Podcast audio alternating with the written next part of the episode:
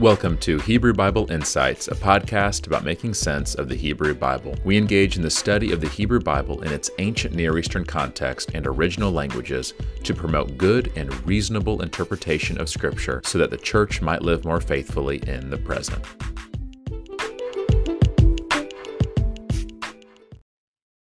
Welcome to Hebrew Bible Insights, a podcast about making sense of the Hebrew Bible. I'm Matthew Delaney. I'm here with Dr. Nathan French, and today we are having a awesome conversation about Dr. Nathan French's unique experience. He got to do a master's degree in Israel, in Jerusalem. He spent two years there studying the Hebrew Bible, studying the ancient Near East. And I know many people listening, maybe you've been to Israel and probably if you've been there, you wish you could go back, or if you haven't been there, you wish you could go. And today we're going to live vicariously through his experience. He's going to tell us what was it like living there? What did he study? What was it like learning in Israel about the stories of ancient Israel and the stories of scripture? This is going to be an absolute blast. We're excited to have you on today.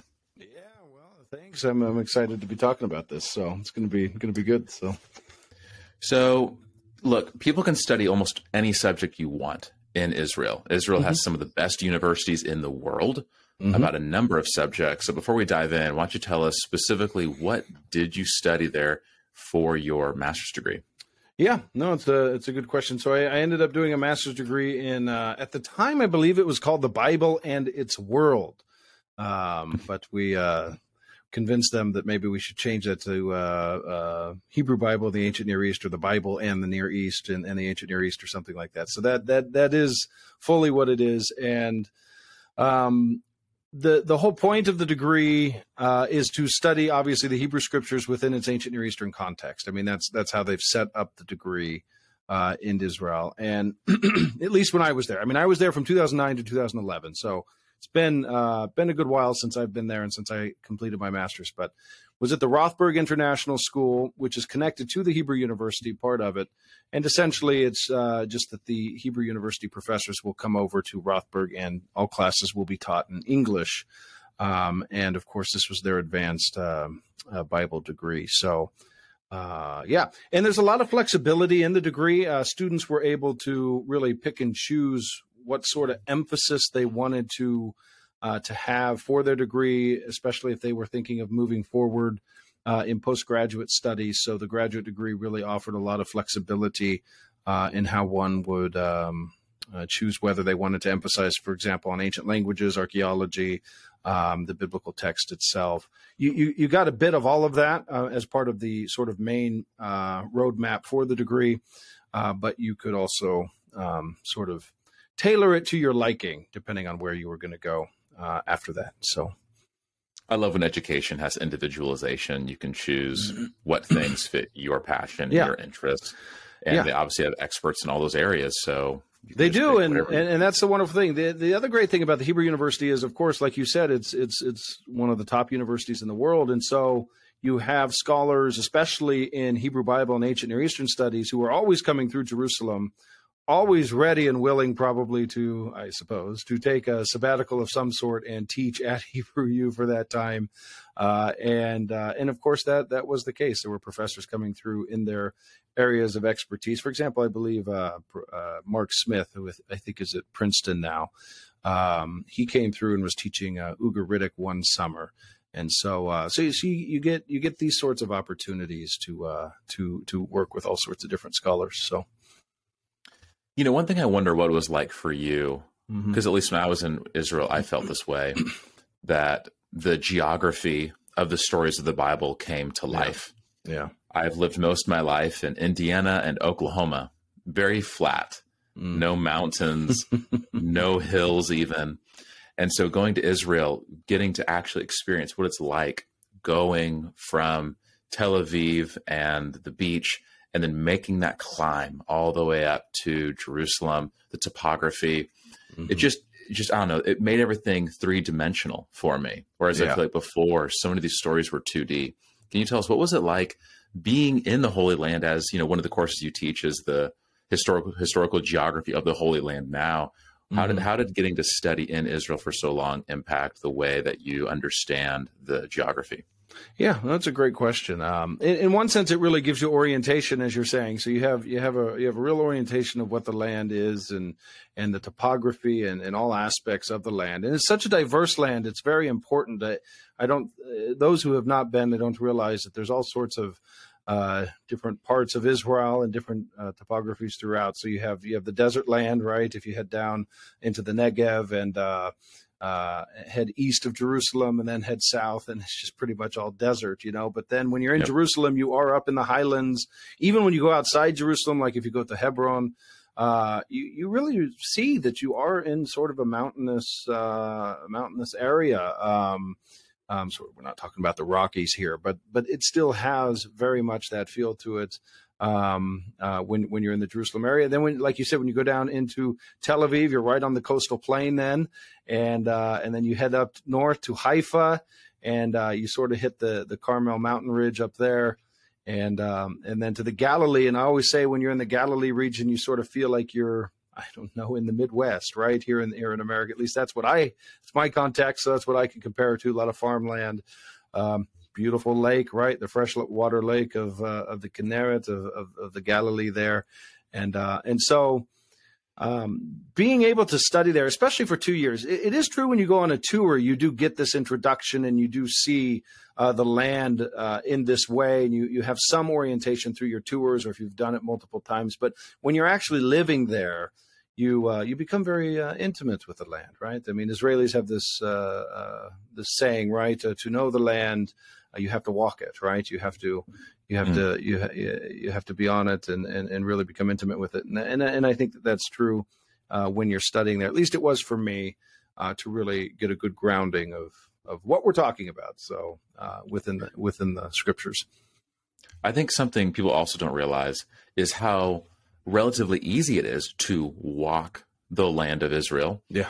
You know, whenever whenever people sometimes I've had people visit the US and uh, or I've had friends who've known others who've never been to the US before, and they come, let's say, to Tulsa, Oklahoma, where we're at, and then they'll just suggest, Hey, do you want to go uh, drive to New York for the weekend?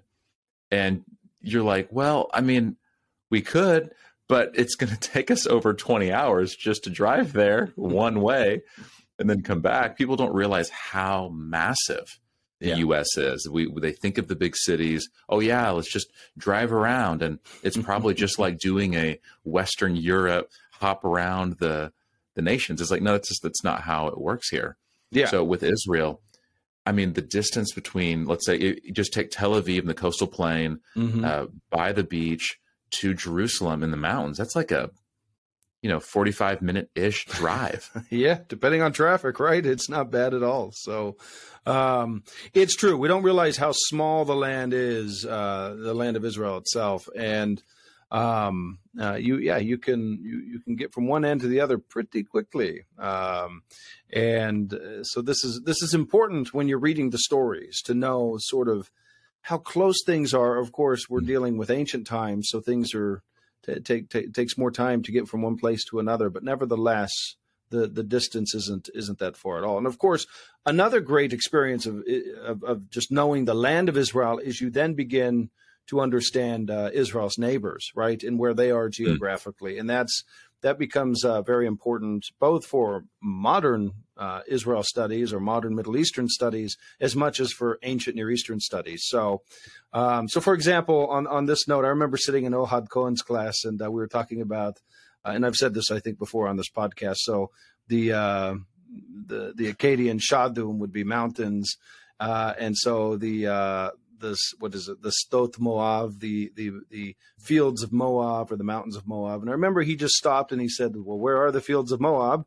And uh, pointed out the window and says, "They're over there, right?" So he points towards uh, towards the east, and there's the Jordanian mountains, right? And this is uh, where Ruth. Uh, well, I'm sorry, this is where um, the family uh, Elimelech, Naomi. This is where they would have been going, and and it changes how you read the text in that moment, right? Because you have words on a page that are being connected um, mm-hmm. to something like mountains that were there all that time ago, right? So they ha- they haven't changed, they haven't moved, and uh, and so that becomes, I think, very important. And of course, you know, we got a chance to uh, during that time. I went to. Um, uh, we we were we, we didn't we didn't get to Cairo because I believe the riots broke out that year um, uh, that were happening the, uh, uh the, the different protra- protests around the ancient Near East the ancient Near East around the Middle East uh, during mm-hmm. that time. Uh, so we didn't make it to Cairo, but we did make it to Dahab. So we were able to go down to to the Sinai Peninsula. and go to St. Catherine's and see Mount Sinai and all that. So that was wonderful. But you get a get a real feel then for the desert and the Sinai. You get a real feel for the Red Sea beautiful, lots of wonderful scuba diving right there along the coast in the Sinai.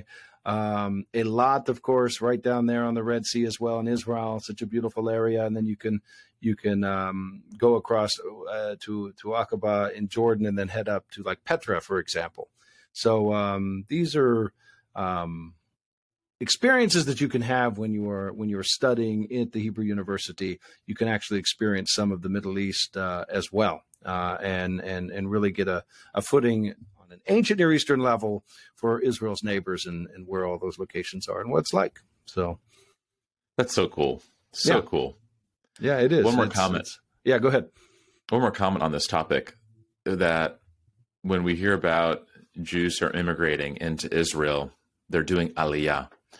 And maybe people have heard that word before, but aliyah literally means ascent. And it's directly related to the word Allah. Uh, when you read in the Hebrew Bible, you hear about how the people of Israel are going to Allah to Israel, uh, to the promised land, into Canaan. But in the book of Numbers, they say, We do not want to Allah. We mm-hmm. don't want to ascend. And when you think about Jerusalem, you think about when you go there, you're going to go up. Yeah. And so you you see the verticality mm-hmm. uh, in in the stories. In fact, the verb Allah is the last word in the book of Second Chronicles. Yeah. And, you know, may he Allah, may he ascend. Mm. So this again goes into ideas of mountains and what they represent in the ancient Near East mm. and relation to uh, temples and yeah. cosmology. Mm. So this, this, we could go to a whole other conversation here, but when, when you see that, you realize, ah, this is why some of that verbiage is used.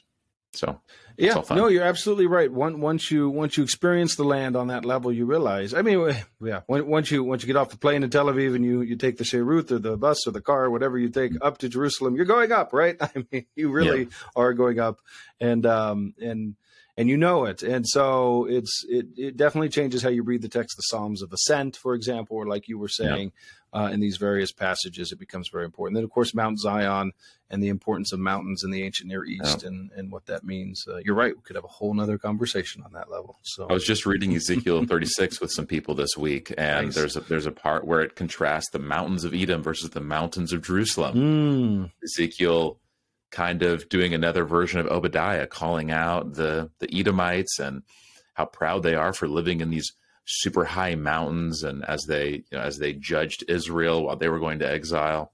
Yet yet God talks about how their you know their mountains will will be destroyed, yet the mountains of, of Jerusalem and Zion will yeah. be the place that he chooses. So yeah. Uh, so I want to go back to, you know, the master's degree because obviously you guys traveled around during the degree. You also probably got time to travel around, but specifically the degree you did, what type of classes did people take when they got the degree in Hebrew Bible and the ancient Near East? Yeah. I know you took many, but just maybe list a few. Give us a snapshot yeah. of, of what that looked like. Yeah, no, it's a good question. Maybe so, some of your um, favorite ones. Yeah, yeah, yeah, definitely. So, uh, obviously, like I said, I sort of see it as a kind of a tripartite degree. You can do. You'll you'll end up doing languages. You'll you'll do. Um, you'll do text based research, text based classes, i.e., Hebrew Bible classes, classes like on the Psalms or classes on the priestly literature or the the um, um, other uh, other classes. Like I had one with Mordechai Cogan, for example, on uh, Assyrian sources and uh, and and the Book of Kings, for example, which was fantastic, right? I mean, such a such a lovely class, and um, and then on a third level, archaeology, right? So, because archaeology in and of itself is such a different, it's related obviously to the study of the Bible, but it's its own discipline altogether, right? And um, so, I, I, think those three areas are really at the core of what you can take uh, in an, a, a, Hebrew Bible and ancient Near East degree. um, and and what I did, and you get exposure to each, and you can really say, okay, what what area do I really love, and what area is is really my passion. And um, and unfortunately for me, I was like, well, all three are just wonderful. Why why can't they just do all three? So, um, and one of my favorite courses, of course, was uh, Akkadian. So when you get there, you have to decide whether or not you're going to take uh, the Akkadian track or the non-Akkadian track. That was the case when I was there. I don't know if that's still the case uh, if if they get it if if everyone takes it or not. So um, so we had Elnathan Weissert, a brilliant man, wonderful man, such a such a lovely soul, and we had his course twice a week for three hours and it was wonderful, right? I mean, I look back on this time and uh, with with the friends that I had in that course, and it was just such a wonderful time with with El Natan and learning the Akkadian language. And I know many who have gone through uh, the program, they always always talk about Akkadian with El Natan and how wonderful that is. And um, and and you know, I taught Akkadian here at uh, at ORU, and I had a student send me an email saying how much he loved that class, how how, how fond he is, how how fond of a memory it is when he's looking back on it just now. And he said, "Well, I just think it's the study of Akkadian. You know, I think this is just what happens when you when you study Akkadian. It really is this way." But no, El Natan really made such a wonderful experience uh, for all of us, and that class I have to say was my favorite. And it, as we've said before. Uh, I think when we had Noah Green, one of our former students, on, when you study Akkadian, it really opens up something else. Um, hard to explain, sort of like a window into the Near East, a window into the world of the Bible that you otherwise don't have access to. And, um, and, and so I was very thankful for that. So that's one of the classes. The other thing, the archaeology classes I really loved as well. So, uh, I think we had a class with Doron Ben Ami, uh, archaeologist in Israel. I loved. We got to dig in Jerusalem at one point and getting to understand through the digging how archaeology works, uh, but also at the same time getting to understand how the research works in the library.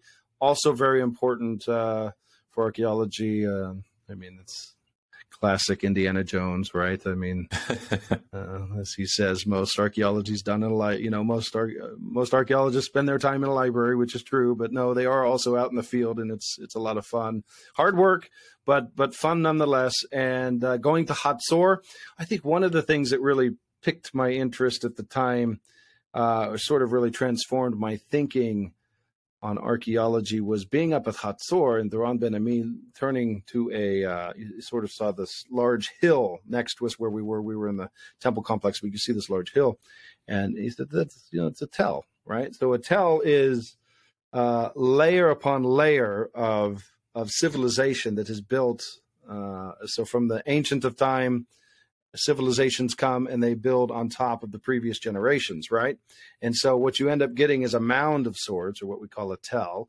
And then what archaeologists have to do is dig from the top down, right? And you're destroying each layer as you go, but you're uncovering the civilizations that have built on top of it. So, so for example, Jerusalem's a large tell, right? So Jer- Jerusalem's just been built um, you know, from generation to generation, built upon the previous generation. And so, if you dig down in Jerusalem, you can dig way down, get back to the early Bronze Age, uh, and and you're like, okay, this was a parking garage, and now we we've uncovered it, and we see that the early Bronze Age was was way down there, and um, and this this happens all over Israel. But up at Hatzor, you know, Doron Ben Ami pointing out the tell was really transformative for me to just see it in the moment. Like, oh, yes, so uh, there it is. It's a hill. And if we were to dig down that, we would see it. Also, to then look out the rest of the city of Hatzor, it's all farmland. And, you know, they're not probably ever going to excavate it.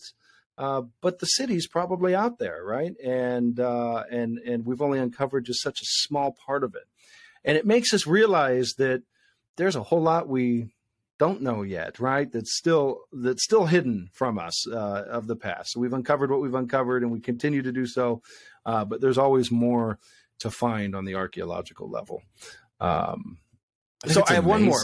We have one yeah, more thing to say though. So then on Go. the whole tripartite, so that's languages. Then you mm-hmm. have uh, uh, archaeology and and then the text based courses. Like I said with Mordechai Cogan, absolutely love that. Um, such a wonderful time. But I think probably my favorite course was with uh, Professor Baruch Schwartz on the priestly literature. Uh, of course, he is the expert in this field. Uh, but to take his course and to, to he- get to hear from him uh, and to see him in his real element in that course, it was such a wonderful thing. And it, it, it transformed the way I understood Leviticus, right? I mean, Leviticus really became one of my favorite texts of all time, uh, still is to this day, uh, just because of that course. Um, during one of those classes, we got to uh, to spend uh, one of his uh, class periods in um, in Jacob Milgrom's home. Jacob Milgrom had passed, so uh, his widow's home. But we were we we had a class there. Got to see Jacob Milgrom study, and um, you know these are these are experiences you can't have anywhere else, right? I mean, you can only have them at the Hebrew University in Jerusalem. So, uh, so anyways, these are the types of classes and courses that you can take in the degree such a holistic approach. I love, by the way, that it's a tripartite. That's so fitting for Hebrew Bible studies. yes, you know, indeed, right. You have your uh, Torah, prophets, and writings, your Torah, Nevi'im, Ketuvim, and then you have your tripartite education to understand this tripartite canon. That's right. So Very good. It's only fitting. so, yeah, just amazing experience. Akkadian, it's one of the most beautiful, uh, impactful, yet also difficult languages that anyone could ever study. Mm-hmm the scale though is is huge. Hundreds of thousands of tablets that yeah. tell us so much about the ancient near east. So that's awesome. Your tripartite approach i think could be really helpful for people even those listening saying yeah. where have i been spending most of my time in? You know maybe there's yeah. certain people they've been heavy in text certain people heavy in archaeology certain people heavy in language. Yeah. And that's fine right? We all have our main interests of course. Right. But what i've what i've found is my on ramp to biblical studies was language the language side yeah. And over time, I realized, okay, I want to beef up my area in text because realizing mm-hmm. ultimately that languages have their meaning because of the text that they're in, and it's important that we have we understand the context. Yeah. And having the whole story, right? Not just isolating words good. phrases. Yeah. And then because of you, right, I end up mm-hmm. learning, okay, I also need to add in the ancient Near East, the mm. archaeology, mm. and I guess ancient Near East is almost like a broader category because there's language, text, and archaeology within all of them. Of course. But yeah. realizing, hey, I don't want to just focus on Israel's languages yeah. and texts, yeah. but focus on the whole of ancient Near East languages right. and texts, add in the archaeology. It just gives us a holistic grounding for how we approach things. And so, hey, good news for our listeners is we love covering all these topics, both ourselves and with our guests. That's it. So if you need your if you need your a dose of of good tripartite education, here you go. We have it for exactly. you. Exactly. And of course, like I always say, well, I have a one of my one of my closest friends from Israel, uh, whom I studied with. You know, as I always say, he always he has this wonderful phrase where he says, "Anything past 586 BCE is just post interesting." Right. So, come and study the the interesting period with all of us. So, yeah, that's good. That's good. I love it. Yeah. What was that story with one of your professors? That did someone ask, "Hey, had you ever studied Latin?" You know what I'm talking oh, about? No, no, no, no, no. Um, yeah. What what story was that? I, I, it's not. No, that's not coming to mind. Did they? uh I feel like there was one you told where one of your professors who had studied a lot of languages, and then he was asked, like, no, Septuagint.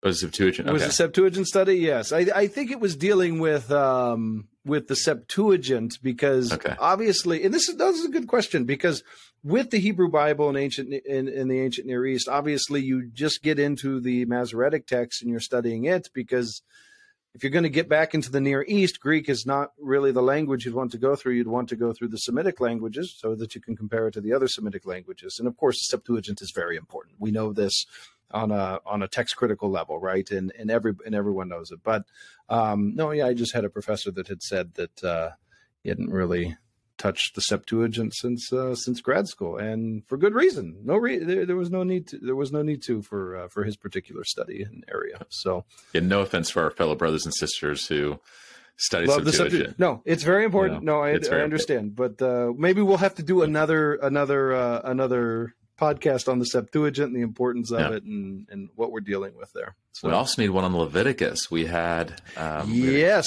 Yitzhak Feder, right? Yeah. Oh yeah, on, such a good awesome. episode. Yeah. And and there was a lot from obviously Baruch Schwartz's class um, and some of the research I did for him that I really wanted to ask Feder about more. Um, and um, so so anyways, there's a lot a lot with Leviticus that we need to talk about. So we do. Yeah. So I'm curious on the teaching side of things, the teaching Yeah. research. You got to be Mhm. around people like Baruch Schwartz, Mhm. El Natan. Right. By the way, fun fact, I forgot. I was thinking when you said El Natan taught such a great course in Akkadian, and I Mhm. thought about how it sounds like El Natan, El Natan to you all. El God Natan gave. His name means God gave. You know, God gave El Natan as a gift to he gave everyone That's a right. gift of Akkadian. He did. Yes, indeed. So uh, So something I'm curious about is is there anything that you walked away from not just the content they taught, but how they taught? Not just their Yeah. research, but how they researched yeah, yeah, yeah. that you know you've kind of incorporated or been influenced by by any of the professors that you studied with when you were at uh, Hebrew University of Jerusalem. Yeah, it's a great question. Um, yeah, I mean they they were all just DX. I mean experts in their field. I mean they knew their stuff like like none other. But they were so personable, and I think that was uh, such a lovely part of the teaching. Um, that there, there was a there was a, a high regard for uh, exceptional academics and research, but they were approachable professors. Uh, they were um, professors that, that really cared about their students. You could tell uh, on one level. Um, uh, Schwartz, of course, uh, uh, we we had some some lovely time with him even outside the classroom. Um, El Natan uh, as well. Uh, had a few meals with him. Um, Na- Natan Wasserman, the way that he would teach was was really exceptional. Um, it's nice too to see uh, when you leave Hebrew, you're like, oh, these are these are really uh, the top scholars uh, in, in their areas. Uh, you start reading their publications, and um, even a recent find in Jerusalem, uh, Natan Wasserman was being interviewed, and you're like, oh yeah, I had that Mm. professor. Remember this? And, So uh, cool. yeah, uh, some of those sorts of things. Uh, um, uh, yeah, and also the advice we would we would ask because a lot of us our intent was to go on to PhDs, uh, to do postgraduate work, and to teach, and so we would ask for advice on just teaching, right? Uh, um, and and we would get that advice. We'd get that advice back, and I think that that also being uh, very important. I know that when I teach, I often think back on some of those professors and I think, how were they doing this? I see how they were doing it. I took note of it and I try to implement some of that into my own, uh, into my own coursework. So, um, so yeah, I think, uh, on that level, it's very, uh, it was very Jewish, very Israeli, right? Uh, it's, it's, it's, um, it's taking students under your wing and really, uh, really walking them through material and, and, and teaching it in, in a good and exceptional way. So, That's awesome. Yeah. You know, um, something else I'm curious about is the the the nature of a spectrum of specialization to generalization. Mm, So, so I think there's a need for every part of the spectrum. People who are studying one specific topic their whole life and they just dig really deep in it. Generalization. People who Yeah. can talk about just about everything, anything Yeah. that comes up in a class, they have something to say. Yeah. And so we have people listening to this podcast who are all over on that spectrum. Yeah. Some people have a really niche interest, they dive deep into it. Other people, you know, they've done a lot of study. What I'm curious for you is I think there are many people in periphery fields that they, let's say, are a general Bible person or mhm. Bible and theology and Christianity, and maybe they've done, they've done a study on everything from everything from the Hebrew Bible all the way through to modern Christianity and everything in between, covering Hebrew Mhm. Bible, New Testament, Mhm. the church fathers, early church, uh, modern applications for Christianity. And what type of experience does someone get when they say, you know what, I'm really just going to dig deep on Hebrew Bible and ancient Near East? What type of things do you get from choosing to specialize there that maybe the person who's generalizing isn't going to pick up on? And I, I'm not Yeah. asking this question to be a comparison game thing No, I understand. I think, yeah. but I think there are people who like they they realize, hey, because I'm focusing more up up top meta level on a lot of things, there are some details, there are some components that I'm not going to pick up on. So, as someone Yeah. who you've you've done Yeah. that in your career, what what, Yeah. what type of things do you think Well, it's a good. I mean, it's a good question. I mean, when I started out here, just at ORU, for example, my undergraduate years, I mean, I was really looking toward ministry mostly. I mean, that's where my heart was, preaching and teaching. And um, Uh, so going through theology, right? Theology proper, you learn really quickly. Okay, so all the great theologians of the church are just they're just biblical scholars, right? I mean, that's all they're really doing. They're just talking and, and discussing mm. the text. And so I thought, okay, well, already have done Hebrew, very interested in the text, always have been interested in Bible. So jumping then into Bible here, uh, Judaic Christian Studies under, of course, uh, Professor Brad Young at ORU. Uh, I know we've talked about this, but but there, uh, really trying to understand Jesus within Second Temple Judaism and within that particular context, especially Rabbinic Judaism, very uh, instructive, very important. Um, but for uh, you know, for for for all of that, you still have one component missing. The apostles and Jesus are all reading the Hebrew Bible. Of course, Jesus himself, claiming to be who he is, uh, is going. That's going to mean something then when it comes to the ancient Near East, right? So then, to specialize in Hebrew Bible in the ancient Near East was just a, sort of the last component for me of that whole journey um, uh, of my academic career, and it just unlocked everything. And I I don't say that uh, flippantly, right? Like it really does just unlock the text, unlocks the New Testament. In my opinion, it unlocks a whole swath of probably medieval theology. I have a student who I'm, who I'm, who I'm discussing this a lot about. He's very interested in medieval theology. And I thought, well, let's have this discussion about the ancient Near East. I just taught a class here at ORU. It's more of a humanities course uh, called Wisdom of the Ancient World in which, as you know, I, I really hit hard on ancient Near Eastern wisdom traditions and philosophy and, and moved up to the Greco Roman era and, and, just ended there, New Testament, Greco Roman era. And, um, and it was amazing. It, it is amazing to see how much the Near East is actually influencing all of these later traditions. Uh, and we we take it for granted in the Western world. Um, well, mm-hmm. I would say we're ignorant of it uh, on many levels in the Western world. Yeah. We take it for granted how much influence is coming through. And so, what I would say is that, and there is somewhat of a, a pushback within the academy for those of us who do this sort of research.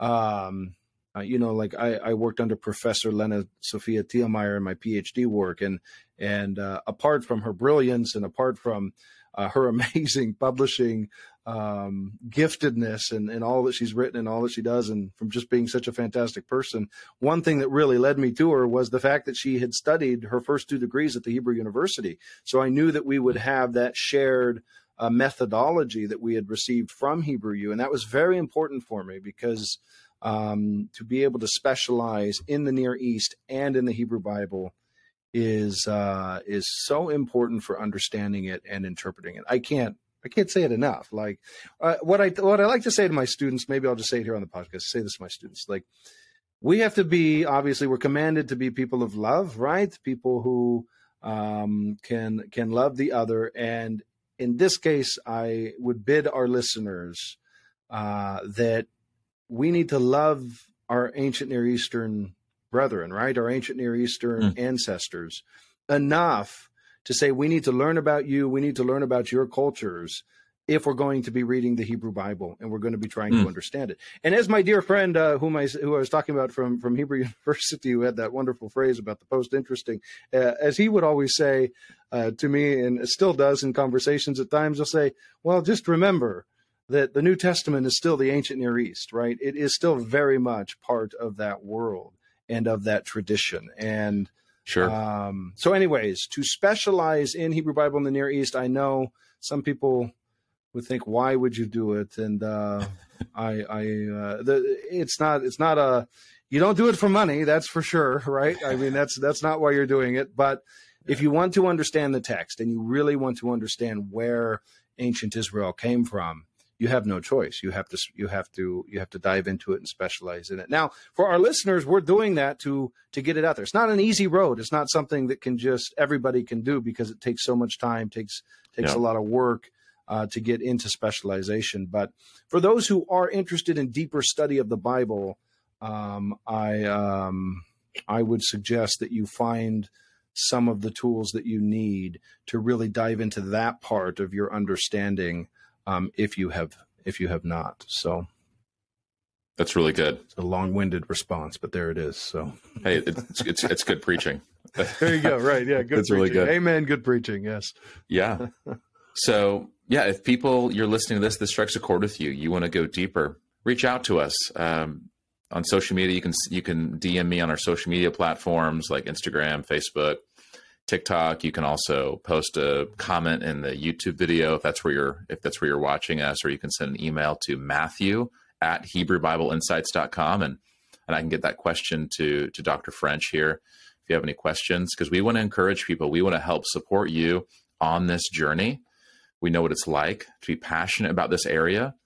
That uh, is, it's such an important such an important field that doesn't get enough attention, and it's so relevant um, for uh, for Christians to to grow in. It really helps have a holistic understanding of Scripture.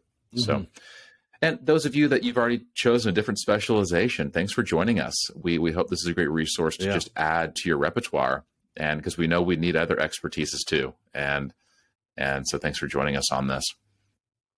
Uh, you know, I also wanted to ask you just a couple of just mm-hmm. fun questions mm-hmm. about stories that maybe you have from when you're in Israel, maybe you took a fun trip or you had a fun interaction or yeah. anything. Do you have you have any yeah. of those stories? Yeah, yeah, a lot of a uh, lot of fun stories uh, within uh, within Israel. Of course, the the one story that matters, of course, is the hummus story, right? Like, so to to eat Israeli hummus, there's nothing like it, right? And um, and uh, and so I miss I miss the hummus especially. We had a lot of uh, uh, hummus outings. Um, I would just say getting to know the people. I, I really loved my kehillah, so I worshipped with some Messianic uh, Jewish believers uh, mm. on a Saturday night on Shabbat Eve uh, in Jerusalem, and it was a, it was a smaller group, and really loved that community of faith. I went on a few outings with the with the men, uh, did a, a, sort of a, a, hiking rafting trip up north, and uh, and just such a lovely time. I, I, I really really really enjoyed that uh, part of being in Israel. Of course, uh, like I said, the Hebrew University with all of the the faculty and the uh, and the professors there, such lovely people, such uh, such a um, wonderful care for their students. Uh, that's that's what I I felt uh, being in Israel when I was there. and they and they take it very seriously, and and they really they really do want students coming to study there, and um, and so you should. So, like you, Israel ruined hummus for me in the best and worst way ever. Yes, how so? because there's nothing like it in the states. Mm-mm, when I mm-mm. go over there, I I know. I'm like, I don't know what brown stuff I was eating in America, but it's not the same because. Like you go to Israel and there's just stores that all they sell is hummus. That's it. Mm, you go there at a restaurant and you can just yeah. buy hummus and all different kinds and even like meats that are inside of it. You get hummus as a main dish if you want. It was so good. and then I come back and I'm like, so sad. Be- yes. So look, hummus, it's still pretty healthy. So I eat what yeah. I can find, but yeah. I, I mean, I call it hummus, but I don't call it hummus, if you know what I mean. Like yes, Israel, right. there, there's hummus, and here it, it, it's hummus. It's hummus. it's good. I like that. But seriously, the, the food in Israel no, is so healthy. I am. Yeah, man, nice Mediterranean diet, all of it. Yeah, Mediterranean so, diet, it's great. So uh, absolutely love that. So yeah, that that hummus, I, I totally relate to you. Yeah, uh, on, on yeah. that front. So there was that. Um, let's see. Uh, obviously, the friends, our trips to uh, to the beach in Tel Aviv. Where I said one of the greatest roads, if not the greatest road in Jerusalem, was the one to Tel Aviv to go to the beach. Right. So always, yeah. always we love Jerusalem, but it's always nice to get out and uh, and to go enjoy other parts of Israel, uh, and then to come back and. Um, obviously, I got to know several other families. Uh, there was a Lebanese pastor friend of mine up in Haifa. He's Israeli. Uh, wonderful story uh, for his life and family, and um, really got to know him and uh, his family, and really enjoyed worshiping with them, and uh, spent a lot of time with him. And then, of course. Uh, in Bethlehem, there's a family there I'd spend a lot of time with as well uh, uh, on the weekends. Uh, every now and then would would head over and, and spend time. So that was a times that I cherish in my memory and still keep in touch uh, with uh, with those families. And of course, uh, you know, my like I said, some of my best friends coming out of of of, uh, of my time at Hebrew U. It just felt like one of those moments, like we talked uh, uh, a sha'a Elohit, right? A, a time, a, a divine yeah. time. uh, with those friends that I made, lifelong friends, and uh, still colleagues in the field with uh, with many of them. Uh, but I, I, have to say, the, the best thing that happened, uh, the best experience that I had was I got engaged when I was in Israel. Hey, so... there you go. hey, you need to tell the story about yeah. how you got the ring yeah. there. yeah, right, right, right. Like so, this is great. So uh, my girlfriend at the time, my wife now, she uh, she was in Denver. She she's from Denver, so she was working on her second master's degree in clinical psychology and counseling at uh, Denver Seminary, and she came for a visit. What was it? Uh, 2000, end of 2010. So she was going to come for the new year, uh, and of course I was going to propose, but I I couldn't really afford to buy jewelry in Israel, so I had to buy the ring in the states. So I, I bought the ring online. I could I could get I got it ordered and uh, had to devise a plan to get this ring to Israel. Couldn't ship it, right? That wasn't an option. Yeah, right. So I had to figure out how to get it here so that I could propose. And so I worked with my mother, and she we devised a plan where she stuck the ring up, uh, cut so the the international Apple Mac plugs, right? I was a huge, I still am an Apple fanboy, right? Yeah. So, uh, so my mother cut out part of the cardboard in in this Apple Mac box uh, plugs and was able to stick the ring in there and then tape it all back up and then close it again to look as if it hadn't been opened. And uh, she, of course, wrapped it and sent it to uh, my girlfriend. And um, she, of course, thought that, well, the Israelis aren't going to probably allow a wrapped gift in a bag. So uh, she unwrapped it, saw it was just these Mac, Mac plugs, and this would be a Christmas gift for me. So, uh, anyways, made it into the luggage. And then, of course, uh, when she left Denver, huge snowstorm hits the the East Coast, right? So oh, no. they're just shutting down uh, airports everywhere. But the one airport that she was going through was the only one that did not get shut down. She was the last flight to get out. So she made it to Tel Aviv, made it with the ring, gave me that as the gift, and uh, and so I was able to get the ring out, and then proposed on New Year's Day up on Har Arbel, Mount Arbel, right? A famous hiking kidding? hiking place right there in Israel. And um, and so we we were down near the Galilee. We saw Capernaum, and then I took her up to to that cliffside. And it was great. It just rained, so it was really a beautiful area. And then when we got up there, there were some people, and then uh, people just dissipated. There wasn't anyone there, and I was able to uh, then propose. And she said yes. She said yes. And hey. so we, uh, yes, and we are uh, amazing. Yes, it was it was fun. We went down and had a, a, nice meal on the Sea of Galilee after that moment, and then drove back to Jerusalem. So, how romantic! maybe maybe maybe those listening, maybe you too can find love in the land of Israel. That's right, and get engaged. You, right, you, you can have Go reason to read the Song of Songs in Hebrew at the Sea of Galilee while you eat a meal uh, together. Yes, that's a perfect so, story to end on. How yeah. how epic. How yeah. great. Yeah. yeah. your wife's amazing too. She and I love, oh, we love getting incredible. with you guys yeah. and well, it's incredible, yeah. And she, I love that you guys are doctors French. Yeah, know? she. I was uh, going to say she works here at Israel. She not at Israel. She works here uh, at ORU as well in the counseling department, the grad department. So, uh, yeah, yeah, we have two boys, Ezra and Boaz. So we took those. Hebrew names and said we're going to run with us. So. Shannon might be following in your your path. You know, Shannon's a doctor like the real kind, you know, the ones who help people with with, right, the... with medical problems. Um, and if I get my PhD, we can be doctors Delaney and there you go, doctors yeah. French and doctors French. How fun. We'll, we'll go on a trip.